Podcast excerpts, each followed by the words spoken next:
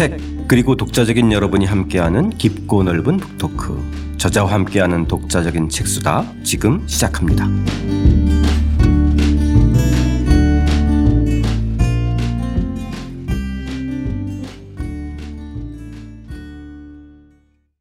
저자와 함께하는 독자적인 책수다. 저희 국민대 국사학과 박종기 교수님과 함께하는 고려세 재발견 2부 개혁과 개방 고려 왕조의 기틀을 마련하다 오늘은 그 두 번째 이야기 광종 개방 정책의 물길 열다 편 시작하겠습니다. 저는 책 만드는 사람 김학원입니다. 안녕하세요. 포근이 형 박태근입니다. 네, 저자 박종기입니다. 자, 오늘은 이제 이 지난 시간에 정종의와 광종의 그 정치적 등장에 기초해서 오늘 4대 임금이었던 이른바 이제 광종의 개방 정책에 대해서 좀 이야기해 보는 시간인데요.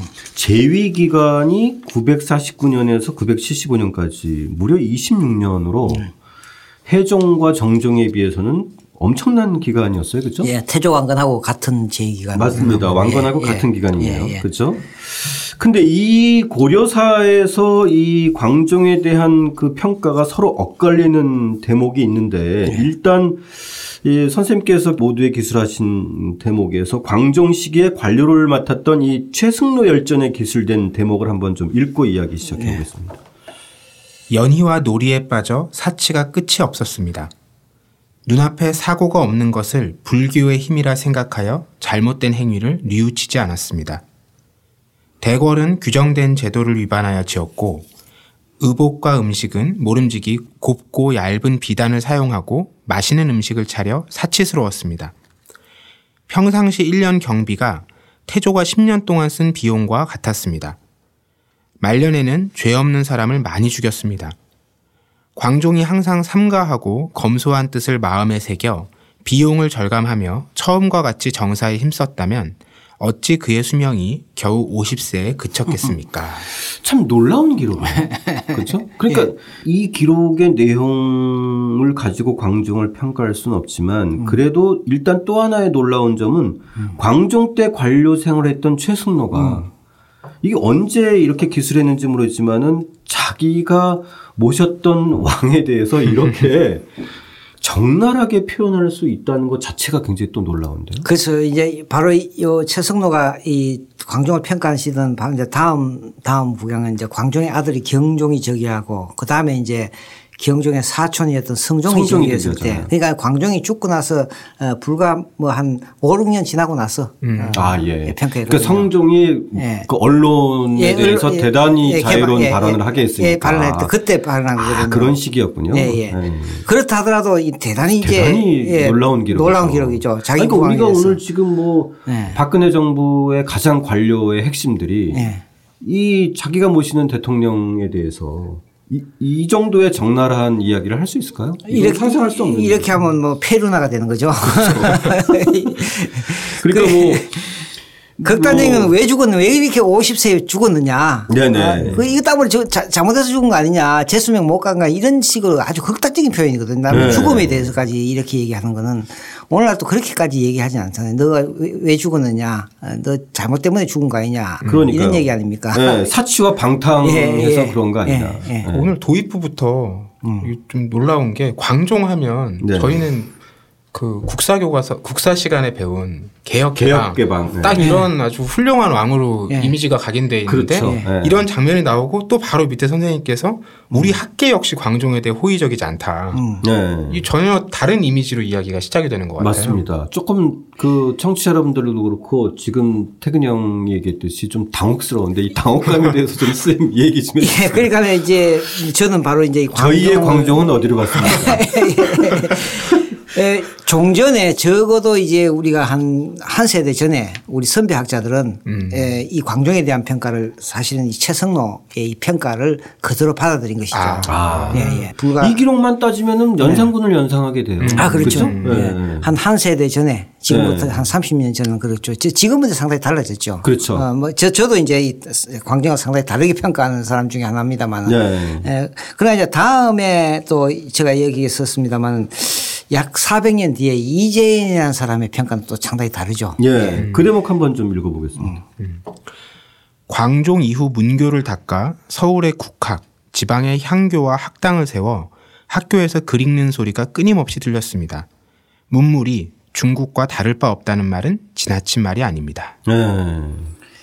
결국은 여기서 이제 이재현은 400년 뒤에 이재현은 광종을 어떻게 평가하냐. 결국은 고려에 있어서 소위 문치주의. 그렇죠. 문치주의의 길을 연 사람이다. 네. 광종은 비록 어, 전제 정치를 했다 하더라도 어, 그가 뭐 쉽게 얘기하면 과거제를 도입했고 음. 이 과거제 를 통해서 관료가 진출하면서부터 공부를 하지 않으면 안 된다.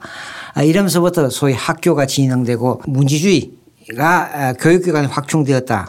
또 이 과거 제도 도입이라는 것을 상징으로 하는 중국의 선진 문물을 도입한 현명한 군주였다. 이렇게 전혀 이제 평가가 다르지 않습니까? 그죠? 네, 네.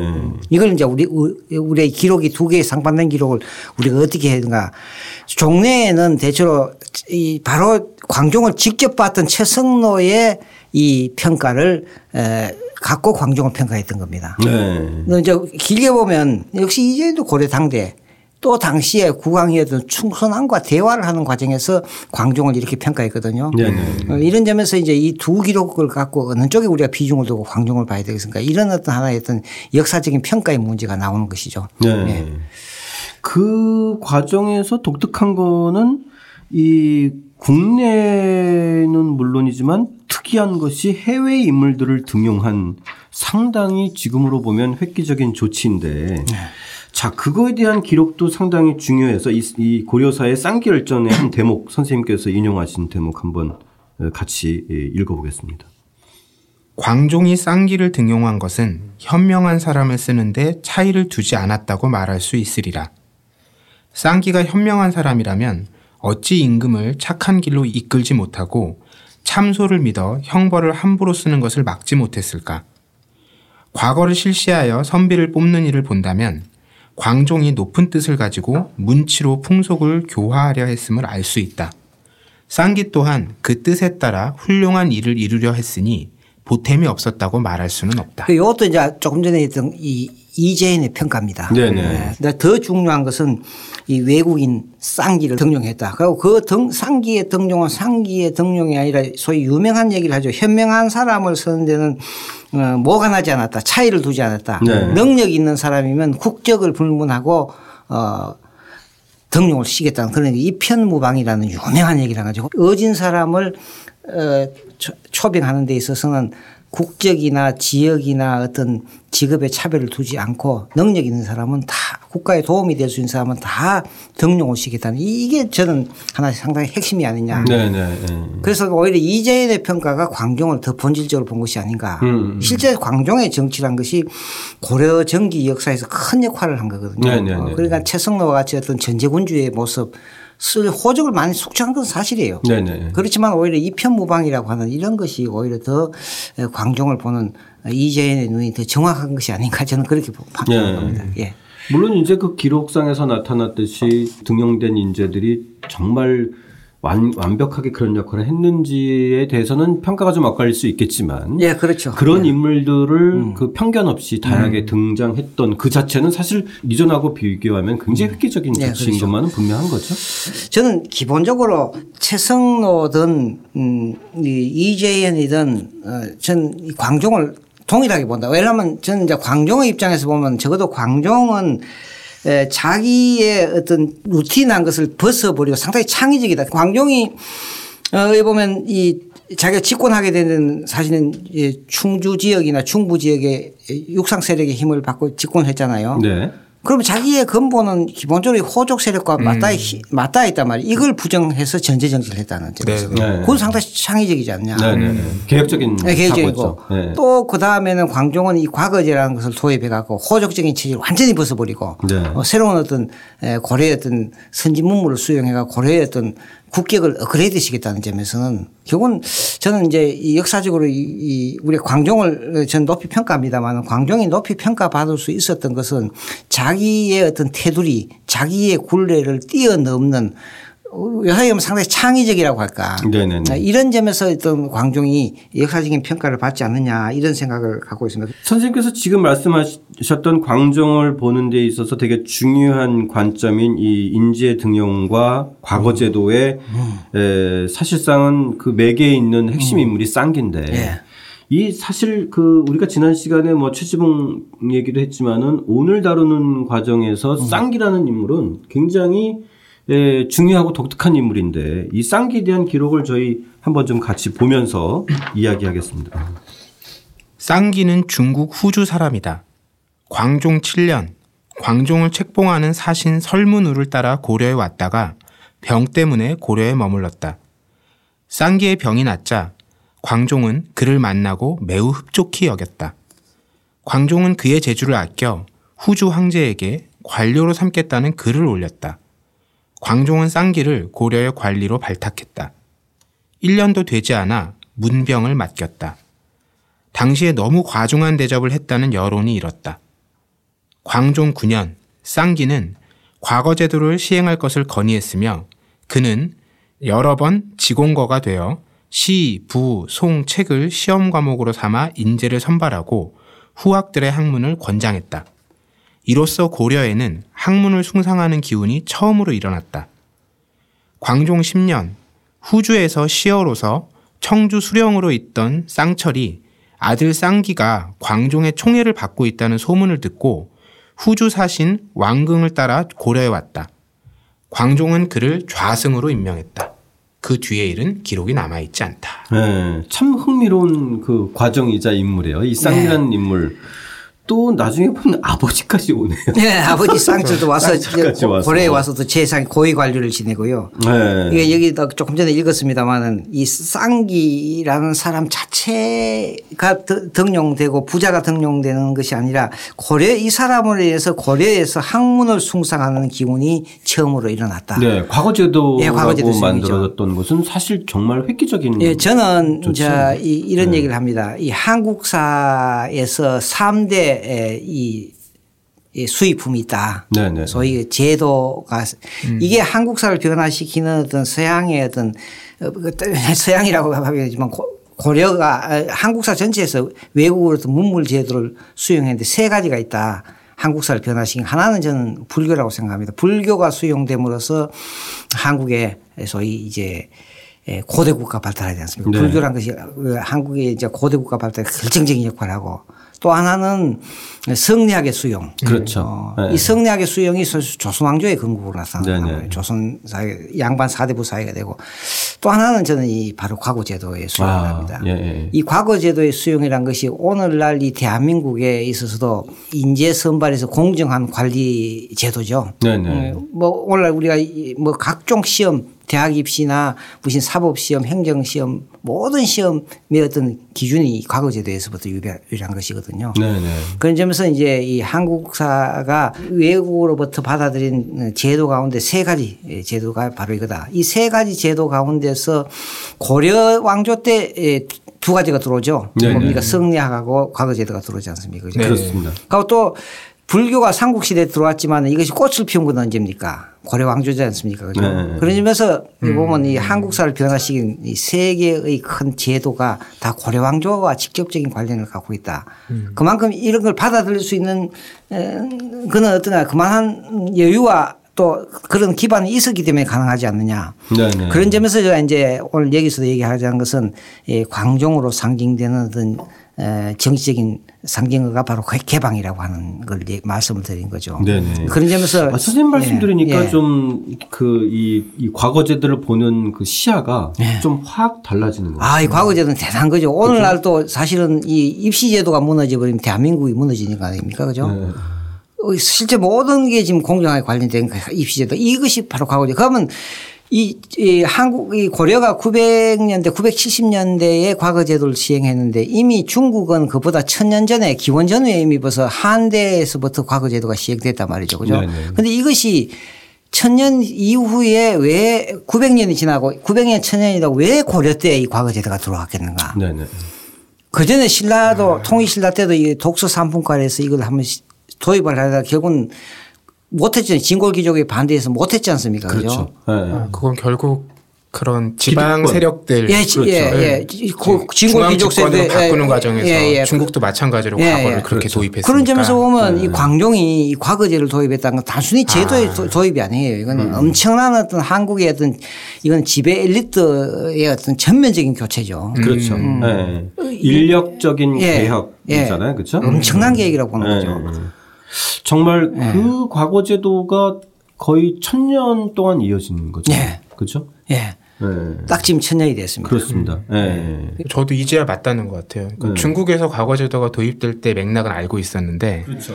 그냥 광종 때는 아 과거제도 도입 이렇게만 머릿속에 넣고 그러니까 있어서 굉장히 평면적으로 사고했어요. 네, 이게 그렇죠? 고려에서도 똑같은 방식의 체제 변환을 일으킨 과거제의 역할 네. 이게 이제, 이제 서야 머릿속에 연결이 그 지난 시간에 광, 어, 이 형제들, 어, 광종의 형님 정종의 등장 그리고 광종의 등장이 어떤 야만의 정치였다. 아, 결국 힘의 논리, 약육강식의 논리가 정치가 재현됐다. 이걸 이제 완전히 뒤엎어버린 거죠. 이제는 어, 정치의 엘리트가 되려면 소위 이 능력과 실력을 가져야 된다. 아, 적어도 어, 글자를 읽고 뭐, 저 유교 행전을 읽고 문장을 쓸 수 있는 이런 어떤 능력과 실력이 관력 선발의 중요한 기준이다. 호족이라고 하는 것은 결국은 군사력과 경제력 힘을 가진 사람만이 네. 정치 엘리트였잖아요. 그렇죠. 예, 진골 귀족도 마찬가지예요. 네, 네, 그거는 네. 출생하자 진골의 피를 받으면 아무리 능력이 없던 간에 시- 통일신라의 어떤 지배 엘리트가 될 수 있다면 이제는 어, 소위 능력과 실력을 가진 인재만이 엘리트가 될 수 있다는 이런 기준을 제공했다. 그럼 광종은 자기를 완전히 부정한 거예요. 그렇죠. 어, 자기 자신이 충주의 지- 중부 지역의 최대의 호족 세력의 집안이었다. 이 집안 배경을 무너뜨릴 수 있었다는 것은 광종을 우리가 다시 봐야 필요가 있다. 아, 이런 점에서 고려의 어떤 33명의 군주 가운데서 어, 정말 손가락 안에 넣을 수 있는 어, 그런 군주였다. 이렇게 저는 평가하는 겁니다. 네. 그런 과정에서 외국인 등용 우리가 계속 얘기해 왔던 다시 네. 이어가면 그것도 연결이 되는 것 같아요. 그렇죠. 그렇죠. 내부에 있던 사람들 가지고는 그런 방식의 변화가 어려우니까 어려우니까. 그런 것이 아마 초기에 좀 파격적인 상징으로 음. 얘기될 수 있을 것 같고 아마 뒤에도 저기가 얘기하겠지만은 상당히 내부 반발은 어, 그렇죠. 엄청 났을 거라고 생각하거든요. 그렇죠. 이 쌍기를 비롯해서 외국인 관료를 등장하니까 당시에 이제 나중에 우리가 이저 거란 전쟁 때 유명한 고려 저 장수로 활동한 서희의 부친이었던 서필 같은 사람은 당시 재상이었거든요. 네네. 이 쌍기나 외국인 기와인들을 너무 그 우대하니까 음. 이 서필은 자기 집 하고 이 모든 관직을 다 내세운 거죠. 차라리 이 저- 저는 받지 않겠다 이렇게 반발을 하거든요.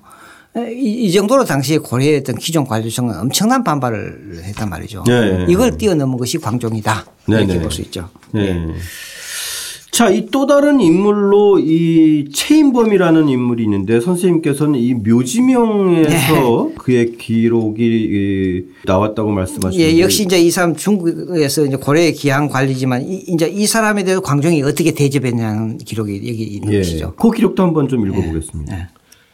송나라 강남 천주 사람이다.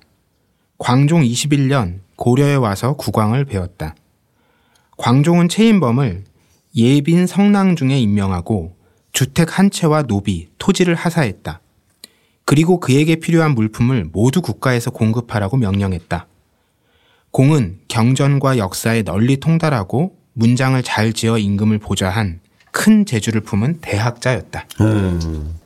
역시 이제 이 광종이 보면 이 능력 있는 외국인 의 경우는 주택과 아, 뭐, 뭐 심지어 결혼까지 시키면서 고려의 어떤 관리를 삼아 갖고 고려의 왕조를 막 업그레이드 시키는 데 절대적으로 어, 활용했다는 점이죠. 네. 지금도 이런 일이 드물잖아요. 아, 우리가 예를. 들면 국가대표 선발할 때 운동선수 네. 그런 기화만 해도 논란이 늘 벌어지는데 예, 예. 이 당시를 생각해 보면 이건 정말 너무 충격적인 일. 같아요. 예, 예. 네. 그렇죠. 그런 것을 넘어서 이게 중앙 관료니까. 음. 그렇죠?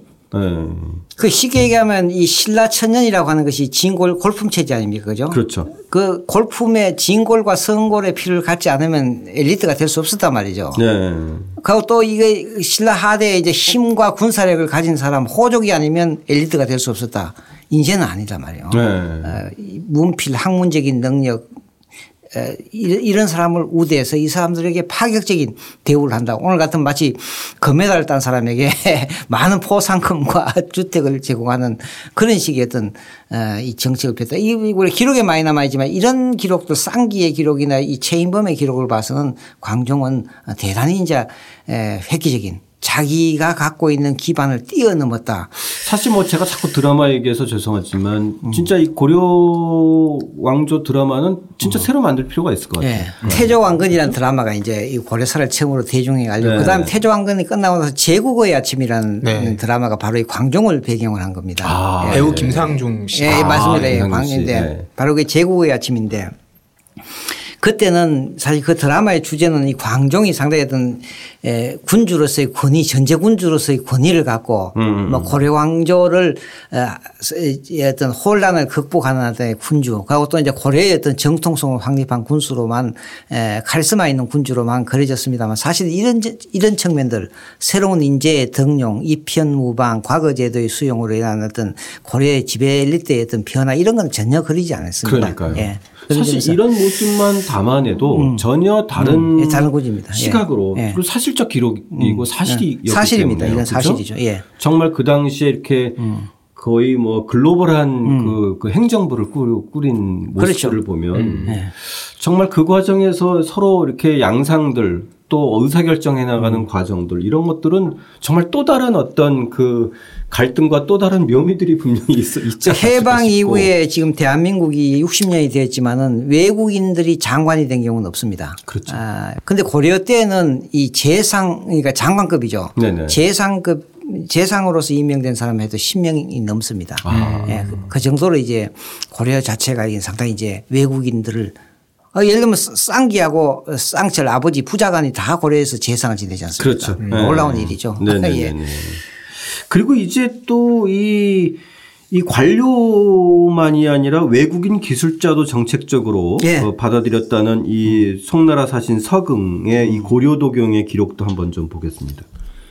고려에 항복한 거란포로 수만 명 가운데 10명 중 1명은 기술자인데 그 가운데 기술이 정교한 자를 뽑아 고려에 머물게 했다. 이들로 인해 고려의 그릇과 옷 제조 기술이 더욱 정교하게 되었다. 예. 기술자들도 상당수들이 들어와서 예. 그다음에 우리의 그 문화들을 좀 높이는 데 역할을 했다는 거잖아요. 그렇죠? 그러니까 이제 이 그 당시 거란에서 온 고려에 온 포로가 10만 명이라는 기록이 있는데 구체적으로 하면 그럼 그 중에 10명 중에 한 명이니까 한 만 명 정도를 지금 고려에 머물게 했다. 저는 이제 고려 우리가 이제 소위 공예품 가운데서 이제 고려 청자를 이제 우리가 얘기합니다만은 이 네. 고려 청자가 종래는 지금까지 중국에서부터 그 기술을 수용했다 하지만 저는 상당히 이제 이 상강 기술이나 이런 경우는 저 거란 쪽으로부터 북방 쪽으로도 상당한 기술을 수행했다. 특- 특히 이제 거란이라는 것이 금속 공예가 상당히 발달하거든요. 네네. 우리나라 이제 나중에 얘기하겠습니다만 우리나라 이제 금속 공예, 낮은 칠기 기술 같은 것은 상당히 이제 거란 쪽으로부터도 상당히 수용하거든. 고려가 독자적으로 발보다는 이렇게 수용을 하거든요. 이런 점에서 보면 음, 이, 이 고려는 어, 이른바 이 기술자 엘리트뿐만 아니라 아, 기술자 가운데서도 높은 기술을 가진 사람들은 이제 많이 수용하는 이런 기록들이 남아 있습니다. 네네네. 또 다른 기록도 얘기 있죠. 예. 그 이 고려에서 고위직을 역임한 외국인들 선생님 뒤에 그 네. 어, 해놨는데 네. 이런 인물들도 하나하나 좀 다 살려야 될 인물인 것 같아요. 그렇습니다. 그죠? 예, 예. 여기서 좀 뭐 유재, 신수, 신한지 이런 인물들이 등장하는데 이 신수와 신한지도 대단히 독특한 네. 인물이에요. 이 신수가 아버지고 신한지가 예, 아들이네요. 아, 예, 그렇죠? 부자간이죠. 여기도 부자지간에 예. 이제 와서 일정한 어떤 역할을 한 사람인데 이, 이 신수와 신한지를 한번 좀 그 읽어보겠습니다. 이, 이 부자 캐릭터는 굉장히 흥미로운 캐릭터 같은데. 신수. 신한지는 자가 원로이며 송나라 개봉부 사람이다. 그의 아버지 신수는 문종 때 배를 타고 바다를 건너 고려에 왔다. 학식이 있는 데다 의술에 밝았다. 과거에 급제하여 재상인, 수사도, 좌복야, 참지정사까지 지내고 관직에서 물러났다. 시호는 공헌이다. 신한지. 신수의 아들인 신한지는 예종과 인종 두 임금을 섬겼다. 수주의 수령으로 있을 때 엄격하고 깨끗하게 일을 처리했다는 평가를 받았다. 때문에 향리들은 두려워하고 백성들은 그를 사모했다. 병부상서, 삼사사, 파남 문사를 역임하고 죽었다. 용모가 빼어나고 아름다웠으며 성품과 도량이 관대하고 컸다. 일을 처리하는데 청렴하며 공평했다. 의술이 빼어나고 중국말에 능통하여 송나라, 거란, 금나라 등에 보내는 많은 외교 문서가 그의 손을 거쳤다. 네, 상당히 그 흥미로워요. 특히 신안지는 보면 지금으로 보면은 뭐 외국인이 와서 지금 자치단체장을 한 거죠. 네, 저희다. 그렇죠? 예, 예. 자치단체장을 해서 나중에는 뭐 근데 거기서 예. 그 동네의 그런 예. 부패한 관리들은 예. 그를 두려워하고 예.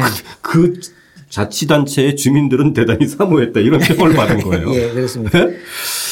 참 그 독특한 이런 그 인물들인데. 그 당시 고려가 중국에 이렇게 소문이 났나 봐요. 뭔가 이렇게 꿈틀대고 있는 나라다. 가서 네. 뭔가 뜻을 펼칠 수 있다. 이제 우리가 소, 소중화라는 얘기를 하는데 네네. 이 조선 시대 때는 이 소중화라는 것이 오히려 이 조선 시대 사람들이 우리가 이 중국에 가까운 나라다 동방예의주의가 중국으로서 인정받기 위해서 소중화를 했지만은 이 본래 이 소중화라는 것은 이 당시 중국 사람이 고려를 보고 이거는 우리하고 다 같다 리틀 차이나다 쉽게 얘기하면 네네네. 그러니까 이 소, 지금은 이 소, 조선시대 때 소중화라고 하는 것은 우리가 중국의 천자국의 제후국으로서의 어떤 소중화다 그런 그렇죠. 개념을 간다면 이, 수- 이때 소중화라는 것은 우리가 조선시대 사람들은 스스로를 소중화라고 얘기했지만은 그렇죠. 이, 이 고려 때 이 소중화 처음에 나온 용어는 중국 사람들이 고려에 와보고 고려의 문물 수준이 우리하고 똑같다. 음, 근데 나라는 규모는 작은데 이 문물 수준은 중국하고 똑같다. 그래서 주- 중국 사람들이 소중화라고 붙였거든요. 아, 개념이 좀 다른 예, 거죠. 개념이 다른 거죠. 네. 그러니까 고려 스스로가 좀 황제국의 면모로 갇혔어요. 예, 그래서 예. 그러니까 중국 사람이 놀란 거예요. 네. 이제 이런 것이 상당히 막 오늘날 또 이, 이, 이 한류라는 것, 한국 문화, 뭐 한국의 뭐 K 뷰티, K 팝이니 뭐 K 칼처 이렇게 해서 예, 오- 많이 오지 않습니까, 그죠? 네네. 어, 당시로서도 이제 중국 사람들은 상당히 이제 고려의 이제 이 문물 가운데서도 청자 같은 것, 그 다음에 또 고려종이 같은 거는 어, 뭐 오늘 스마트폰 같이 상당히 중요한 거죠. 고려종이, 예, 그 다음에 고려선, 그리고 고려청자. 이건 당시에는 상당히 이제 중, 중국에 호평받는 물, 물건들이거든요. 그러니까 음. 그 지금 이제 선생님 말씀 들어보면 그리고 이 기록들을 보면 음.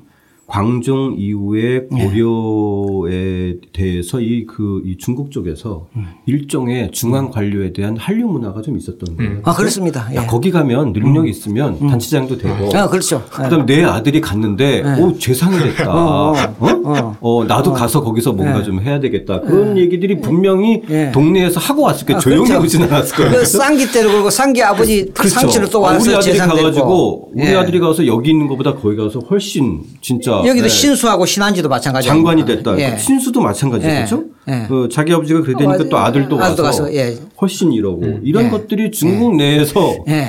이야기가 지금 우리 태- 포근 형 얘기한 대로 얘기가 돌면서 예, 돌- 이렇게 예. 오는 거잖아요. 그러니까 이 소중화라는 개념이 조선시대 사람들은 스스로 자기가 소중화를 해서 중국의 제국으로서 그 종속되는 입장이라면 중국 사람이 고려를 소중화라고 얘기했다. 아, 리틀 예. 차이나다. 네, 이렇게 네, 하는. 그러니까 고려의 이 문물 수준이 상당했다는 거죠. 이런 네. 문물 수준이 상당하게 이 고려 중에 느껴진 것은 역시 이 광종 때 이 개방 정책을 통해서 상당히 고려가 업그레이드 됐다. 그 종래의 이 호족들이 갖고 있던 어떤 힘과 어떤 힘의 정치가 이제 완전히 힘의 문화가 완전히 사라졌다고 볼 수 있는 그렇죠. 거죠. 문화적으로 상당히 높다는 거죠. 그러니까 이런 것들이 뭐 우연히 이렇게 한두 명이 아니라 음. 줄을 잇는 것 자체는 뭐 기록만 이렇지만은 또 다른 것들 상당히 있을 텐데 그렇죠? 예, 이제 이게 우리 네. 민족의 저는 특징이라고 보는데 이게 이제 고려뿐만 아니고 이미 이 통일 신라 때 만 되더라도 어 이제 이 중국 사람들이 상당히 이제 통일 신라의 문화 채치원이나 이런 사람들을 가고 나서 상당히 높이 평가하거든요. 음. 네네.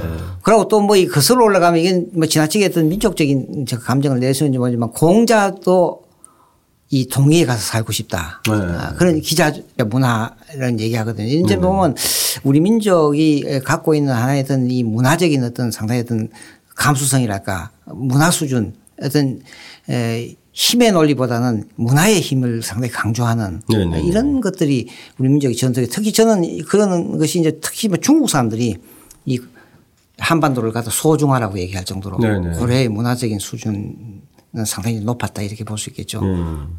그러니까 사실 뭐 앞에서 저희가 다뤘던 이 쌍기가 중앙의 그런 관료 캐릭터라면 이 신한지는 수원시장을 있기 때문에 예. 그런 그 일종의 중앙 외에 그 근교에서의 어떤 지- 지자체 단체장으로서의 그런 그 캐릭터로서는 상당히 좀 더 이렇게 매력적인 캐릭터예요. 그죠? 예, 용, 군- 용모도 단정하고 아름다웠으면 이랬으니까 좀 어떤 모습이었는지 좀 그려지고 또 흥미로운 거는 중발에 능통하여 이렇게 썼어요.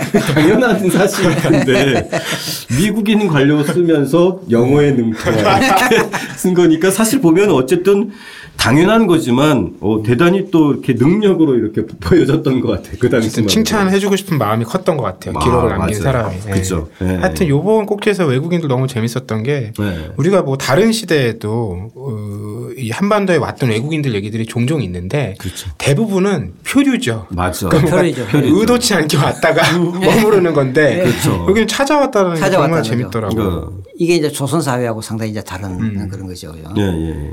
우리가 뭐 하멜이나 박연이나 뭐 이런 사람들은 다 맞습니다. 이제 표류해서 온 건데 네. 사실은 이제 이런 점이죠. 예. 어떻게 보면 표류해서 억류돼서 음, 그렇죠. 불가피하게 정착할 수밖에 없었던 그런 삶인데. 예, 이런 점에서 참 우리가 역사를 좀 연구하는 맛이 있는 것이죠. 그죠? 이런 네네. 우리가 종래 이런 기록들 전부 다 하자는 기록으로 다 버려버린 거죠. 네네네. 그동안 이제 우리 역사는 주로 이제 궁중의 역사고 왕의 음, 역사고 엘리트의 역사였지 이런 어떤 외국인들에 관한 기록도 이 사실은 이 고려사 열전에서 열전에 인물 실린 게한 10여 명 된다고 이 기록이 나오지 않습니까? 네네네. 독립 열전을 갖고 있다는 건요. 그렇죠. 일단 상당히 이제 이 그동안 우리 다 이런 사실은 버려버렸어요. 그 역사가들이 관심을 안 가졌어요. 근데 가만히 보면 이런 기록들은 조선시대에 없는 기록이단 말이죠. 네네네. 이- 이 고려와 조선의 어떤 다른 어떤 고려의 특성이 뭐냐 할 때는 이제 이런 기록들을 좀 우리가 좀 활용할 필요가 있다는 거죠. 네네. 지난 시간엔 저희가 그, 그 당시 시기를 보는 좀 새로운 시각을 얻었다면 오늘은 새로운 사실들, 새로운 네. 인물들에 대한 조명들이 정말 흥미로웠던 것 같고요. 이런 것들이 조금 더 더 구체적이고 활발하게 좀 돼서 네. 그 당시의 시대를 조금 생생하고 입체적으로 들여다볼 수 있는 계기가 됐으면 좋겠습니다. 예, 그러면 네. 좋겠죠. 예. 자, 이제 1000년 전 고려 광종 시대의 이 외국인 출신들이 중앙의 조정에 있었던 그 모습들을 좀 저희가 흥미롭게 상상할 수 있었던 흥미로운 시간이었던 것 같고요. 자, 이제 박종기 선생님과 함께하는 고려사의 재발견 2부는 다음 시간에 호적을 향한 개혁의 칼날 세 번째 이야기로 이어가겠습니다. 함께 해주신 청취자 여러분 감사드립니다.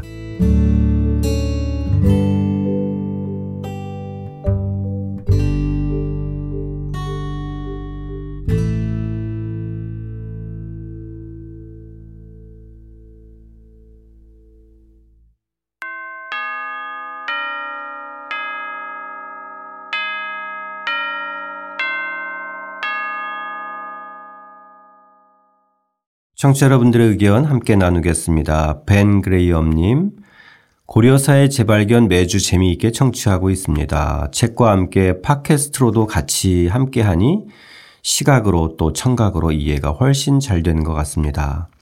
어제 아이들 데리고 동구릉에 갔다가 문득 궁금한 점이 있어 질문드립니다. 조선 왕조의 릉은 아무래도 한양이 수도였다 보니 현재도 잘 정비되어 있고 또 산책 삼아 공부 삼아 갈 곳이 많습니다. 그런데 고려 왕릉도 어 우리가 사는 남한 지역에 갈 만한 곳이 있나요? 꼭 또 능이 아니더라도 고려 시대와 관련된 역사적인 유적지나 장소 등 중에서 현재 가볼 만한 곳이 어디가 있는지 궁금합니다.